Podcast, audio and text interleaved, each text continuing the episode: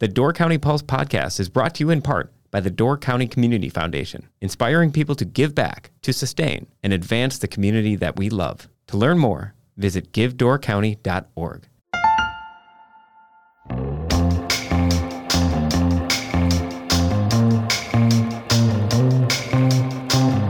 Hello and welcome to the Door County Pulse podcast. It is a very snowy Friday, and uh, I'm going to try and make this particular edition of the podcast as long as possible because Deb Fitzgerald is joining me, and she's got a long drive across the county, down County I to Bayshore Drive, where I'm sure the county's plows are not going to hit those roads right away. So I'm just going to linger on this for quite a while Oh, sounds, here. I really appreciate that. Actually, they get Bayshore Drive pretty quickly. No, probably not today because no school today. Yeah. So they probably won't get it today, but normally we're on a bus route. And so they get Bayshore Drive. Crossing the county is the tricky part.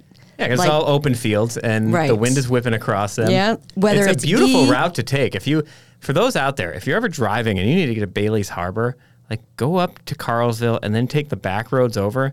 You're almost guaranteed to get lost, and the residents there are going to get mad at me because like nobody drives down those roads unless they live there.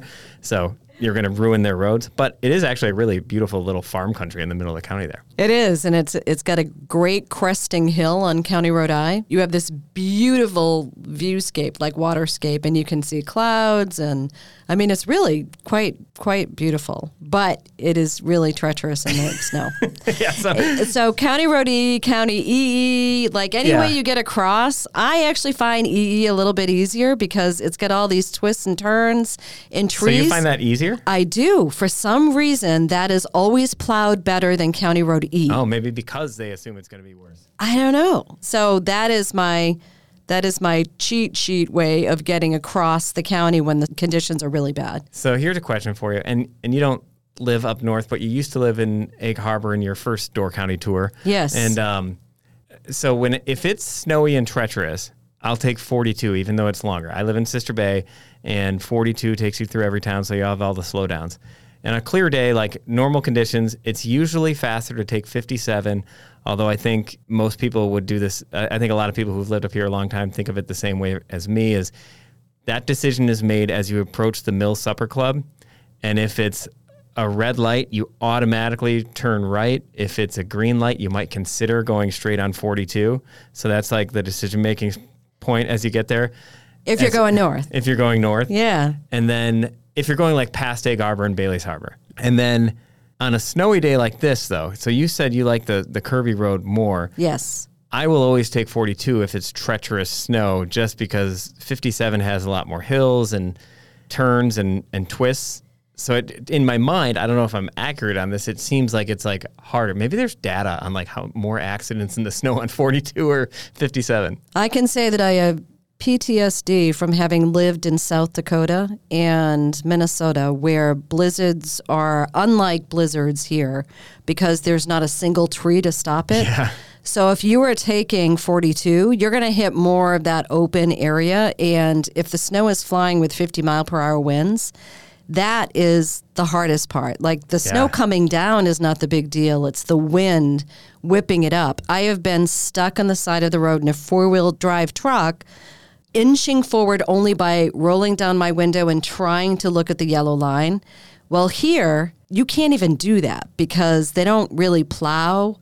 I mean, they plowed really well in South Dakota, actually, because it was so bad. I mean, Yeah. but here you can't really do that. Like, there's no line to see or anything. So it is just a blur of white on 42 or those open areas. If you're on 57, then at least the trees are blocking some of it and it's not as You're treacherous. right. You get north of the mill on 42, and there's a lot of open fields to the west, which is where the storms are coming from. So that's where it blows in from. yeah? Yeah, you're right. I Almost was, the whole way. Yeah, almost all the way up to Egg Harbor. And I was driving that the other day with my dad. They were they had put up some of the snow fences that they put in those fields, and I'm thinking, there's maybe somebody thought of this. Why aren't they just planting like a row of low hanging, like low bushes, like six foot tall bushes, under the power line, so they don't have to put those fences up every year? I don't know. I kind of like the way the look, look of the fences as Yeah. opposed to trees. Why would you want trees over fences? No, I just mean like The in, orange in the, fences? in the ditch. The orange fences look I- fantastic. I want trees I mean, they look wonderful. Those plastic orange fences. Myles, you're not getting my irony I am here. slowly Is coming that- around. I, I'm just assuming you're arguing with me, Deb. That's just my knee jerk. That's true, right? if yes, that that's a really good assumption, actually. To. So if you're wondering what our dynamic is here in the yes, office. right. So now that I've dragged us on an extra five minutes for you to We're drive done. home, it is 11:54 on Friday as we record this. By the time you're listening to this, the storm has probably locked you inside your house because this storm looks like it's actually coming, unlike the one on Tuesday Yeah. that canceled school preemptively and left every parent in the county angry for having to figure out childcare. Well, at least this parent was angry. Sure. But this time around, they actually kept him in school at least for half the day. But I'm going to have to run and pick up my kids soon. So, Yes. on to this week's topics. Okay. A couple of quick ones. First off, we're going to start with the town of Gibraltar, mm-hmm. which instituted a transportation utility fee Yes. and now has taken it off the table. What's going on? And not everybody was very happy about that. Even though they have been talking about this and, and revoking this, they had put this in place. It was raising $400,000 a year for them to pay for their roads. Then the Wisconsin Supreme Court struck down another utility ordinance like this. It's basically an ordinance where you charge people for using the roads, and it charges everybody, all nonprofits, all residents, everybody the same. So the Wisconsin Supreme Court said no, that wasn't legal. The town of Buchanan then had to revoke theirs. And so Gibraltar was watching that and they said, you know what? We don't want to risk getting lawsuits. We're going to have to revoke this. Well, they wanted to increase their levy in order to be able to recapture that $400,000 but residents did not vote in favor of that. And I think that they didn't realize that that meant that the traffic utility fee was it was going to go away, and so they would not have that additional money. So they did revoke it at their town meeting this month in January, and not a lot of people were happy about that, even though they said they were going to be doing it. What are people not happy about? They liked the equitable distribution of tax collection, if that makes sense. So, everybody, nonprofits, for instance, right now, Peninsula State Park, Gibraltar School District, they're not paying for roads. Peninsula. School of Art. Peninsula School of Art, nonprofit organizations. So the traffic utility fee did charge all of those people, all of those different entities. So residents really kind of liked that idea that if, for instance, you're Peninsula State Park and you're bringing a million people into the town, you're probably the biggest user of the roads or the biggest cause of the use of the roads mm. and yet they're not actually paying because they don't pay property taxes, which is the tax that does fund roads. Yeah. So, like four years ago, when this first got on the docket, or three years ago, and, I, and I, at the time I was filling in covering the town of Gibraltar, 2022. and when this came in, I was like, "Well, do any of the nonprofits know about this?" Because I think it was like something like twenty or thirty thousand a year for the Peninsula School of Art, or much more for the school district, a lot for state park. And I'm like, I mean, I'm on a nonprofit board. If you suddenly throw a five thousand dollar extra bill, like a lot of times that like flips your planning. Like that's like, oh crap, we need to find that. You make that a ten or twenty or thirty, or in the case of a school district, hundred thousand dollars. Like that's a teacher, right? So the flip side of that is the nonprofits going, this suddenly changes our dynamic. But like you said, they use the roads, they draw those people. Gibraltar School, the largest employer in Northern Door. Yeah. So that's a lot of traffic on the roads that they're putting there. Absolutely. And they negotiated the fee with Peninsula State Park. Interestingly enough, there really wasn't much outcry from any of the nonprofit organizations. And I believe, and this is going back a couple of years now, but I want to say that a few of them were actively supportive, that they hmm. wanted to pay their share of that, or they didn't have a problem doing that. Okay. But that was a couple of years ago. I do know for certain because I, I know I picked up right at that point from Yeah. you, and there was not a lot of controversy surrounding the implementation. There were a few people, there were a few residents who were not at all happy with it, but I think that it was pretty mild in terms of protesting something a town is doing. And then one board member, Tom Birmingham, ran on the platform of pulling this back. Yes, So is he the the driving force? could be. Okay. But Steve Soames, who is the chair, he's the person who I spoke with at length about this, and he was pretty adamant too. He never supported it. Yeah. How does this affect the town then going forward? I'm guessing they probably had already budgeted to use that money on things. They did, and they already have a street project that they were going to be funding with this. When I spoke with Steve last month, he said that he thought that maybe they would just collect the first payment. So they would collect twice a year to make up that $400,000. And maybe they would revoke the ordinance after they collected the first one or revoke it with that provision in there so they could recapture some of the money they've already committed to a road project. But they didn't do that. And so now they will have to borrow money in order to be able to pay for that. And it goes back to that same thing we've talked about several times. Towns strapped in by the levy caps borrow to get around the levy caps. Mm-hmm. And that's what the residents really have forced this particular town to do. They didn't want to risk having the traffic utility fee on the books anymore. So they revoked that. They made that very clear that that was not going to be an option to fund roads. So the levy cap exists so that towns have to go to the residents if they want to go above that. And so they go to the town, and the town says no. How real is the town's concern that they would be in legal hot water? I don't know. The Wisconsin Supreme Court decision doesn't have the same kind of weight as the Supreme Court of the United States, for instance. Mm. Um, but it does definitely carry precedent. And if somebody were to take out a lawsuit or sue the town overcharging this utility fee, then that could, I mean, that of course would be the precedent for that. Now, I'm not an attorney, so an attorney might say something entirely differently, but it's hard to ascertain legal risk like that. Yeah. But their attorney had told them that they thought that they were okay the way it was written. But I'm thinking that they probably received some other legal advice about that. Mm. I know the Wisconsin Institute for Law and Liberty is the one that pushed the case in Buchanan.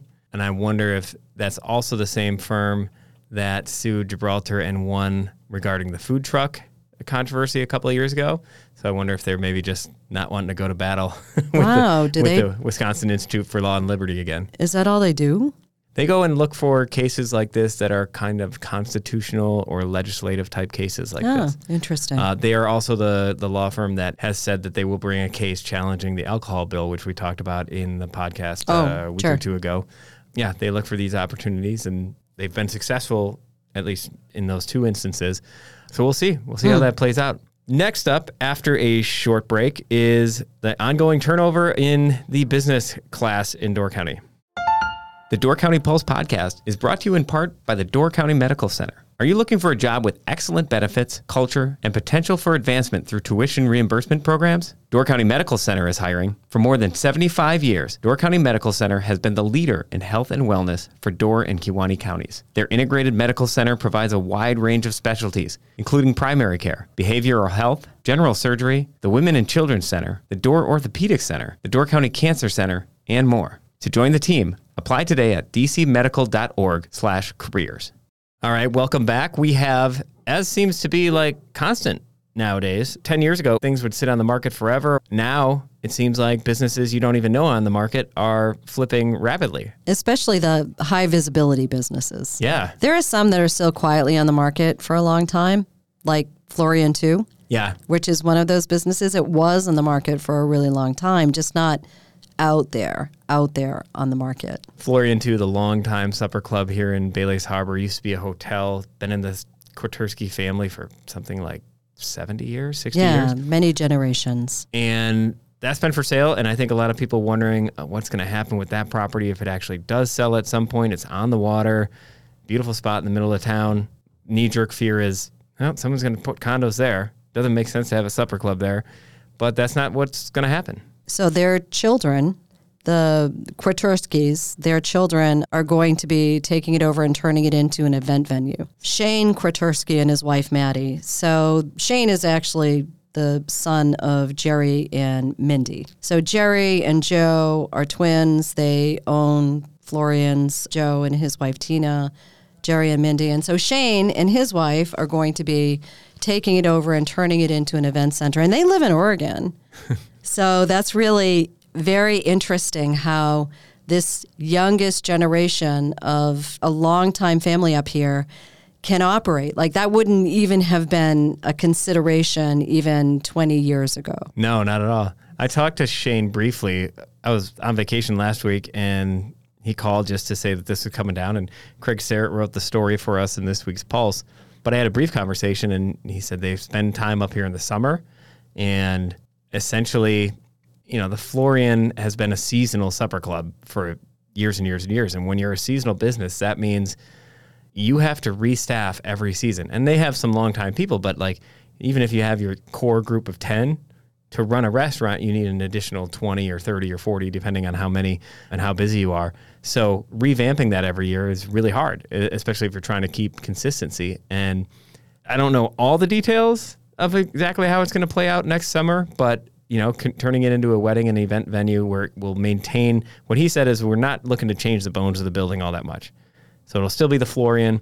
It's still going to be a public place. They're going to be looking for opportunities to bring people into that space and keep it. The main thing was just keeping it in the family. Mm-hmm. So really cool that they're trying to be inventive about saving this old family thing and this kind of centerpiece of a community, but also transforming it. yeah, Florian II is always that weird kind of property because it's beautiful. It is. Yeah. It is absolutely a gorgeous location right on the water, but it kind of sits back, and because it's only open seasonally, then it's not something like name a really popular like Sister Bay Bowl or Nightingale. Yeah, right. Like it's not top of mind all the time yes. because it's not always open. It, right, but it's such a cool place on the inside with that sunken bar area. I mean, it's really old timey. I feel kind like of supper club. It's got a Door County hint of like 1960 Las Vegas. You know, oh, like that. Yeah, yeah. You know, some of the brass rails and kind yeah. of funky raised seating area over here right. where you can go like, well, the Door County mobsters sit up there and hold court, you know, like or, or, play cards and decide who lives and who dies. But uh, water views everywhere, no matter yeah. where you look. I mean, it's just really stunning. So somebody lost an opportunity there, but but it's great that yeah, it's staying I, in the family. Looking forward to what they can do with it. I always like when you see something like that, like a the next generation find a way to make it work. The ox stays with the parents. The blue ox is also owned by the Kwiatkowski family across the street, and that'll stay there operating as a Blue Ox, another like seasonal bar. Used to be open in the winter. Mm. I spent you know some lonely winter nights oh, drinking, at the Blue Ox? drinking away a winter day. But what else we got? We got the wild tomato. Is so that, that a big property, deal? I don't know. Is it? Do people know what the wild tomato is? I, they they may. So that was not on the market for very long, and it was a you know high priced property because it came with a lot, two locations, one in Fish Creek, one in Sister Bay. All the recipes, all the the frozen business, every asset that Wild Tomato Company had. So a, a, somewhat recognizable brand. I mean, I guess maybe if you really looked hard in Door County, you'd know that. you would find it somewhere. Yeah, I did get a chance to talk to Matthew and Carla Sigorak, who are the people who bought that. And I asked them, quite frankly, I'm like, a business like this goes on the market and it goes listed for 8.2 million it's a classic Door County reaction. Everyone goes, "Who the heck would ever pay that?" and the example I was thinking of is when like the Whistling Swan restaurant opened, and it had first time I think I saw like a forty dollar entree, and I remember sitting around the bar at Husby's and everyone going, "Who the heck is going to pay forty dollars for dinner?" It turns out there's a lot. Yeah, right? there were. It's our classic. And, and to eat elk. I remember when they opened, I was like, they're offering elk. I'm going to go. I don't care if I have to save. yeah. At that time, I did. Well, yeah, especially. Right? But you know, that's a classic case of us maybe undervaluing Door County. Even. Mm. And so the sale price was, I think, it's like 7.5. 7.5, yeah. And the Sigorak said they they saw it as an opportunity to become more vested in the community and they want to keep it what it is. They're not looking to transform this into something else. They were scared that maybe becoming condos in that Sister Bay location or somebody scrapping the restaurant if they bought it because restaurants are not the easiest things to run, easiest places to make money and pay the bills. It's a lot easier to turn something into real estate. They have young kids at Gibraltar School. They live in Fish Creek and they value that restaurant being there and they think there's room to grow it. So I wonder about that. Now, you, from your experience, you owned Husby's, you and your brother. Mm-hmm. And so here is a couple. They've never owned restaurant properties before, right? And never run a restaurant. So I'm just curious, like, what kinds of things will they encounter in terms of how difficult it is to run a business like that.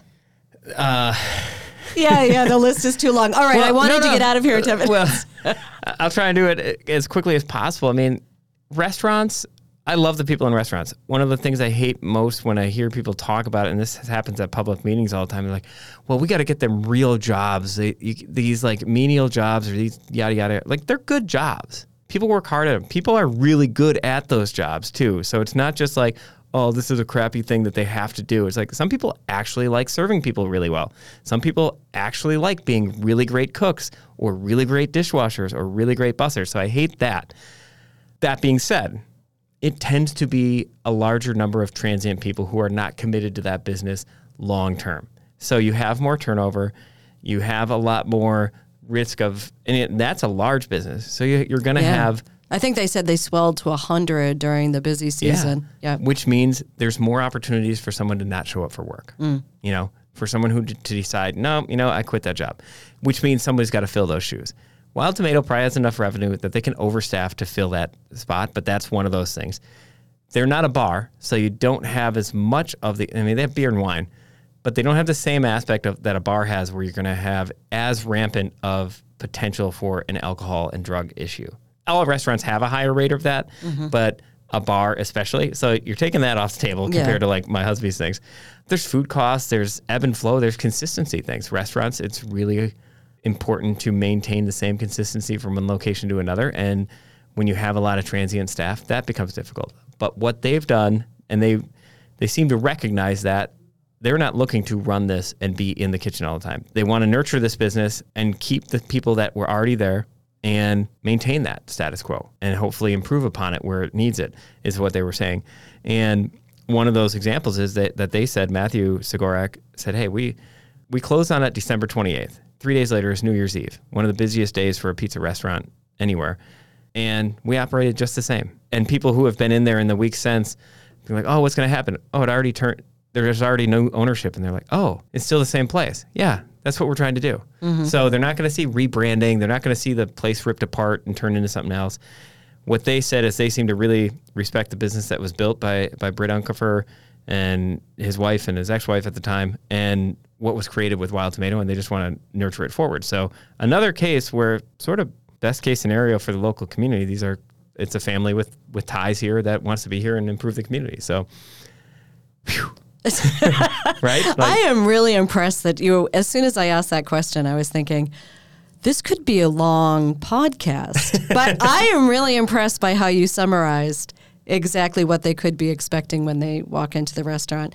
I mean, it also brings up, like, how do you even keep, how do you even maintain the quality week to week if you have a lot of So many different people. Right. Yeah. I mean, when I had a pizza place, it was it's embarrassing to say, but like if I was in the kitchen, it was a different product than some other people. of course. You Like- know, like, that- how could it not be, right? Um, and so that's hard. It's really hard. And I don't know how the ones who do it well do it. Like, Mm. I have so much respect for the restaurant owners up here who can be a little removed from it and they don't have to be on top of every single thing and it still comes out great. Like, I was never able to do that. So, they, they like, it, it is a hard thing to do. It's a special skill to have, and they're able to do it. And then also, they have scale where they can have someone else doing some of the the business stuff. And that's something we've grown fortunate here. A big key to the Pulse's success is someone like Ben Podest, our business manager, who mm-hmm. is also the guy who, if anybody ever stops by our office, he's the first face they see.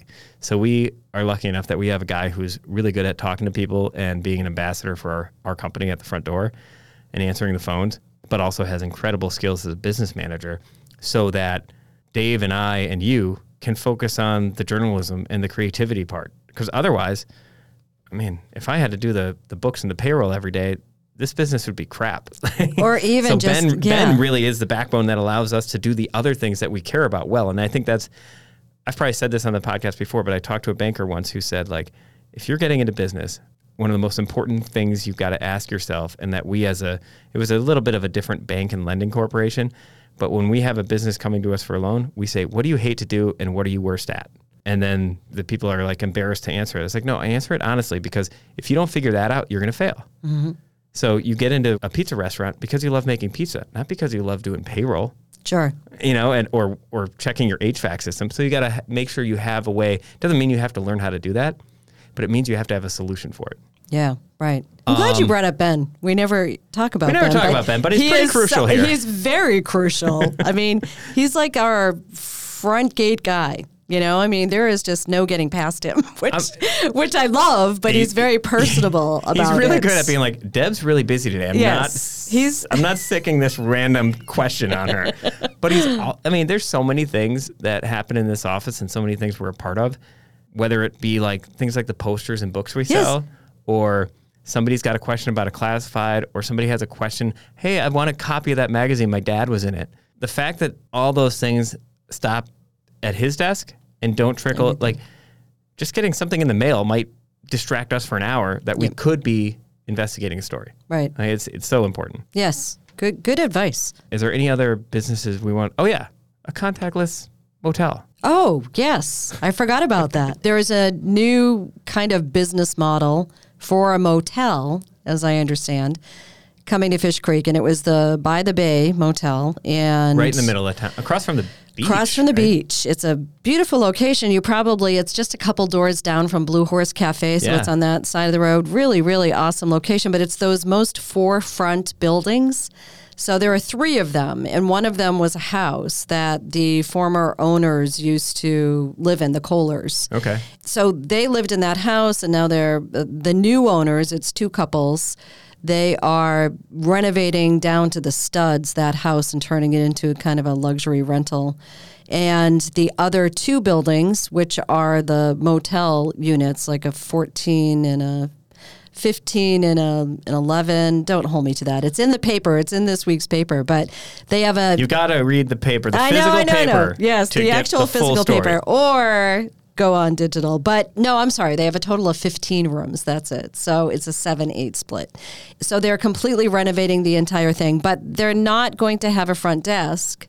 They are simply going to have everybody do it the way that you do it if you go to an Airbnb. I hmm. never have any contact with the people that I rent a place from when I stay at an Airbnb. And so that is very much like what it's going to Wait, be. you stare at Air- Airbnbs? You stay at them? So you're taking housing from people. then. I have, but not in Door County. in other communities. It- it is funny. All of us travel places. We're I like, God, I would like to I find. know. That's a really cool house. Let's stay at that house. No, it, Air, Airbnb is terrible here, though. Anyway, It is, yes. Apparently, it is the only contactless motel in Door County, or the first. And that's how the owners are talking about it. And I don't know every single hotel property in Door County to know which ones may or may not have a front desk. But I would suspect that they are accurate in that because it is not common to not have a front desk at a hotel or a motel. Yeah. So anyway, they're completely renovating this property, making it a contactless experience. So yeah, that's going to happen this season. I'd imagine it's it's interesting I know because it, it's just it's basically the Airbnb model, yes, and there are places up here that sort of operate like that. We just don't call them motels. We just call them condo developments. But like there are several of these, like 12 to 14 unit places in the Sister Bay area, Fish Creek area, where they're just built as condos, but they're all like maybe not all of them, but most of these places end up becoming vacation rentals. and they're inns though, right? I mean, they're, okay. No, there's no office. There's yeah, no, they're just um, like condo vacation rentals. there's no common area in a lot of these. Yeah. So think of the the development across from the Sister Bay Marina more or less functions like that. The condos on the top of the hill in Sister Bay more or less function like that. I would bet a good chunk of the condos in Door County that were built 40 years ago now function in that way and that the people rent them out unless they have like restrictions on whether or not you can do short-term rentals in them. So it's similar to that. And it is a way and this it actually is this motel is like a motel version of the issue that people have with short-term rentals, right? There's nobody on site monitoring the guests the way there would be at the landmark or a traditional hotel where now the complaints about that if you don't have a front desk the complaints go to the town or the village not to the front desk. Mm-hmm. It'd be interesting. Well, for these two couples, one of the couples owns a company up here that services short term rental properties, Hmm. and they also own a short term rental in Sister Bay. Okay. So they would actually be the ones who are here, you know, Got it. fielding that kind of stuff. So it, it, it definitely, it's not remote ownership trying Right. this concept out.